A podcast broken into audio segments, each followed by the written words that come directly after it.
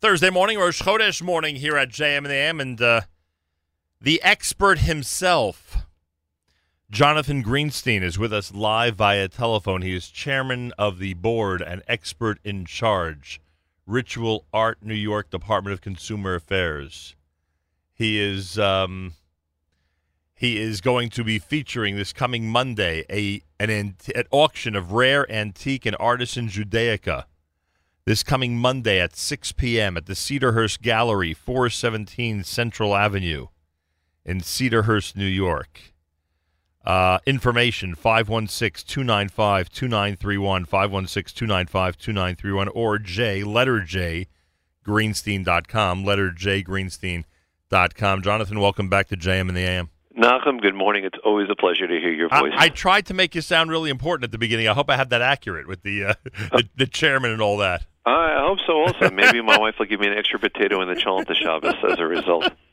Those are the basic rewards, huh? Yeah, at our age. All right. Yeah. Is the is the uh, Marilyn Monroe Siddur in this auction or not? Yes, this is. Uh, it's uh, in this upcoming auction that's on Monday night. It's been Is it- causing quite a buzz. Is it in the catalog? yeah, you- uh, it's. Um, Do you know what page by any chance? yeah, it's uh, lot one thirty two.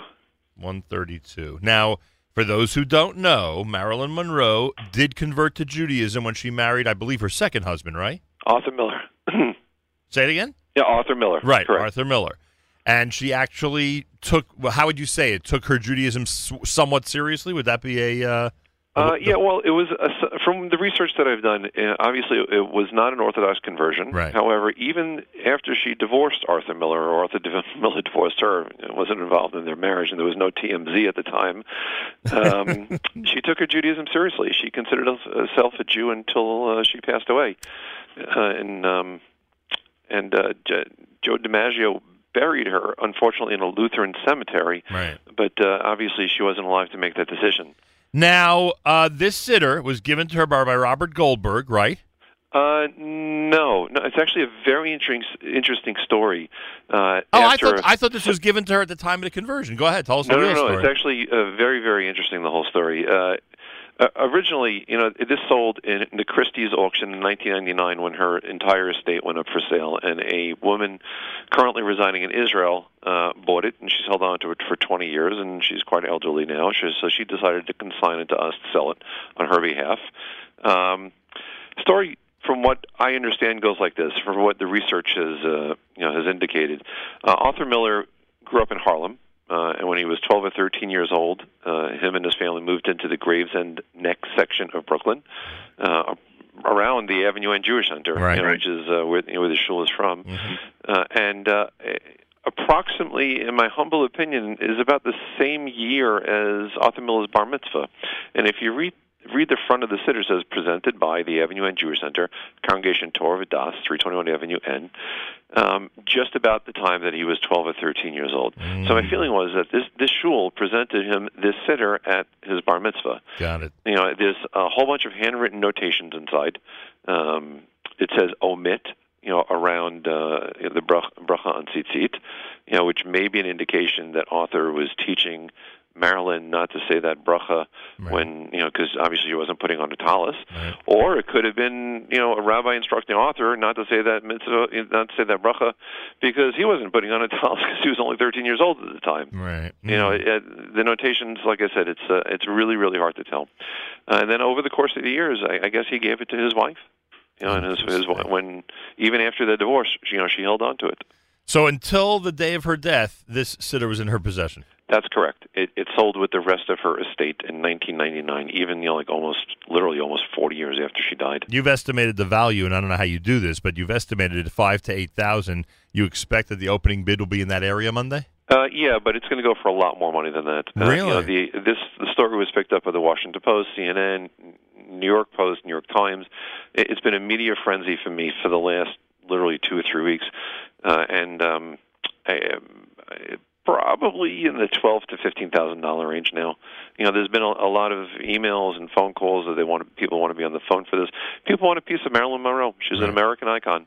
Uh, this coming Monday, 6 p.m., the Rare Antique and Artisan Judaica auction at Jay Greenstein and Company on Central Avenue in Cedarhurst. People do not have to be there to participate, right? Yeah, no, that's correct. You know, in in our modern day times, very few people actually show up themselves to auction to bid. You know, just uh, basically people our age and older that don't like. Well, I'm speaking for myself that don't really like Thanks. electronics so much. But for the, you know, for the most part, people could either sign on on the internet or be on the phone or you know just leave us with order bids. Right. You know, all that information's on the website. Now I have your catalog in front of me, and you you know at this point, after all these conversations we've had, the type of stuff I like. So none of this is going to shock you. 14 karat gold Judaic money clip owned by comedian Jerry Lewis. It literally the clip is the the the gold is in the shape of his name. Uh, yeah, you have uh, in the shape of his name, and right next to it is a um, a money clip in the shape of a Sefer Torah Right. with a menorah and a Jewish star on top. How did we get this? Uh, same way, you know, it's uh, part of the auction slot 133. Uh, Jerry Lewis was a Jew, was born Joseph Levitch, you know, and like many, you know, people in Hollywood at the time, you know, became slowly estranged, you know, from his uh, born religion. He didn't convert out of it, just obviously Right. didn't take it so seriously. But he's not gone a long time. Is this something that came from his estate? Yes, yeah, yeah. His, his, again, uh, his entire estate went up for auction a few months ago, and uh, somebody wound up with this, and it came to us as the only piece of anything that resembled Judaica from his entire estate. That was it, huh? That was it. I mean, there was really nothing else that was even remotely Jewish. Wow, interesting. Uh, the Four Sons in sterling silver. I love it. Yeah, yeah, it's very uh, uh, adorable thing. We think the artist is Shuki Freiman, you know, uh, from Jerusalem.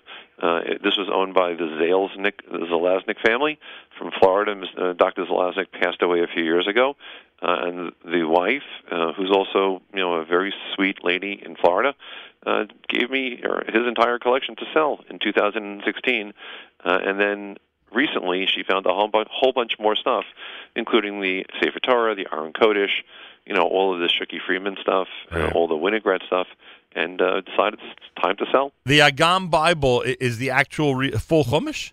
Yeah, it's a full chumash. I say it like that because you know, based on the cover, it just looks like a work of art. Yeah, no, no, no. Yeah, uh, Yaakov Agam, obviously, you know, an Israeli artistic Yeah. icon. You know, he's still alive. Baruch Hashem, he's well. Uh, but he came up with these uh, beautiful, um, decorative covers for this, uh, you know, for this chumash. Of all the Seder plates, which one do you think is my favorite? It's not, it's, Oh, I don't know. it- Maybe it- the Austrian one in the beginning. No, the Zelig Segal one. Not Uh, not not yeah, because not, be, not because Yeah, not, Segal not, be- not because of the name Segal, because it's one of the most. I mean, it it's such a unique piece. Yeah, he was very creative. His work is in the Israel Museum, the Jewish Museum. Um, you know, as a student or a uh, compatriot of Ludwig Wolpert, who was really the, one of the first people to come up with all the modern Judaica in our time post-war, uh, they all developed this really funky modernistic style, and Zelig Segal was definitely one of the kings of that. Uh, by the way, if anybody walks in looking for a gift for me, a number sixty-five, the besamim box looks like a microphone. So Yeah, uh, number sixty-five. Yeah, it does kind of look like a yeah, microphone. it- it's supposed to be a tree. It really looks like a mic. yeah, It's a- you know, yeah, if I if I had the money, I'd invest in that one, frankly, because it's really cool. yeah. Uh, you know, again, I like some of the, the rare stuff and uh, off the uh, beaten path stuff. The pair of miniature tefillin is pretty cool. Those are silver cases in them, right? Yeah, yeah, those are silver cases. They were made uh, in the Netherlands probably about 150, 160 years ago. I mean, they're dated, you know, precisely, but sometimes you could find an inscription that's a few years, or you know, a few years later than the uh, than the item was made, you know, until it was actually given. Uh, but they're very small. They're tiny, you know, which is which I found was very, very interesting. And finally, Jonathan Greenstein, and you do have obviously amazing Kiddush cups and Torah crowns and a million other things, and people should check it out. Can they get the whole catalog online?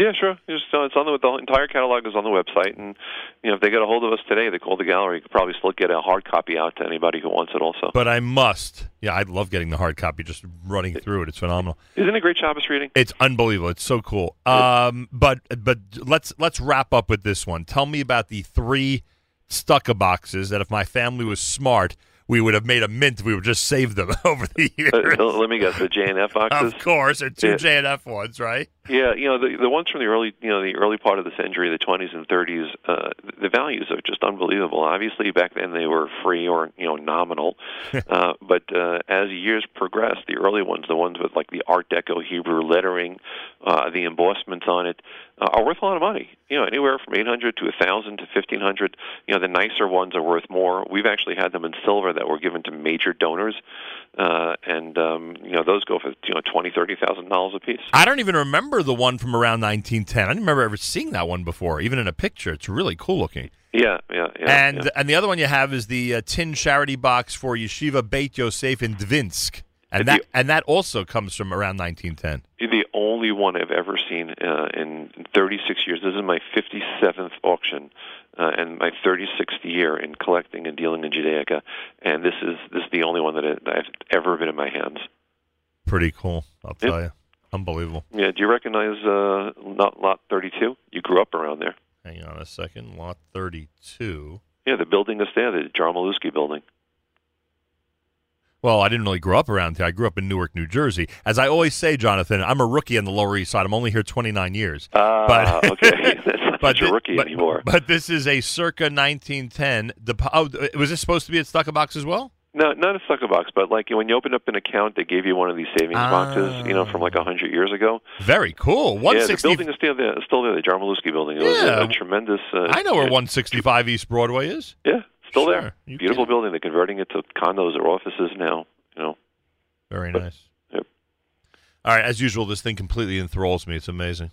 Thank you. Thank you. Thank you. Rare, antique, and artisan Judaica with the expert, Jonathan Greenstein. Cedarhurst Gallery, the auction officially 6 p.m. this coming Monday. You can go to the website, see the entire catalog, jgreenstein.com. It's letter J, greenstein.com, or dial 516 295 2931, 516 295 2931. And we should say that even though I, I think on most occasions uh, items go for more than you estimate, there are sometimes some bargains around, right, Jonathan? Oh, for sure. Yeah, Uh, estimates is you know based on my experience from past auctions where they should land up, Right. but sometimes people get things at the opening bid. You know, uh, sometimes things go crazy when there's two. You get two maniacs that want the same item. you know, things go through the roof. You know, collecting is an obsession. You know that. You know. Uh, I, I remember all the uh, hoopla around the Carlebach piano. We'll see what happens to the Marilyn Monroe siddur. Yeah, yeah. Well, Shlomo's piano we got twenty thousand dollars for. Right. So, know, Pretty amazing. And we're very curious, as I'm sure the rest of the world is, what the siddur will go for. So let us know. yeah, we'll do. Of course. Thanks so much, brother. Uh, you got it, my brother from another mother. There he is, Jonathan Greenstein. The gra- gallery is uh, in Cedarhurst. The auction is Monday. jgreenstein.com for all the information. Thursday morning, it's Rosh Chodesh morning. You're listening to JM in the AM.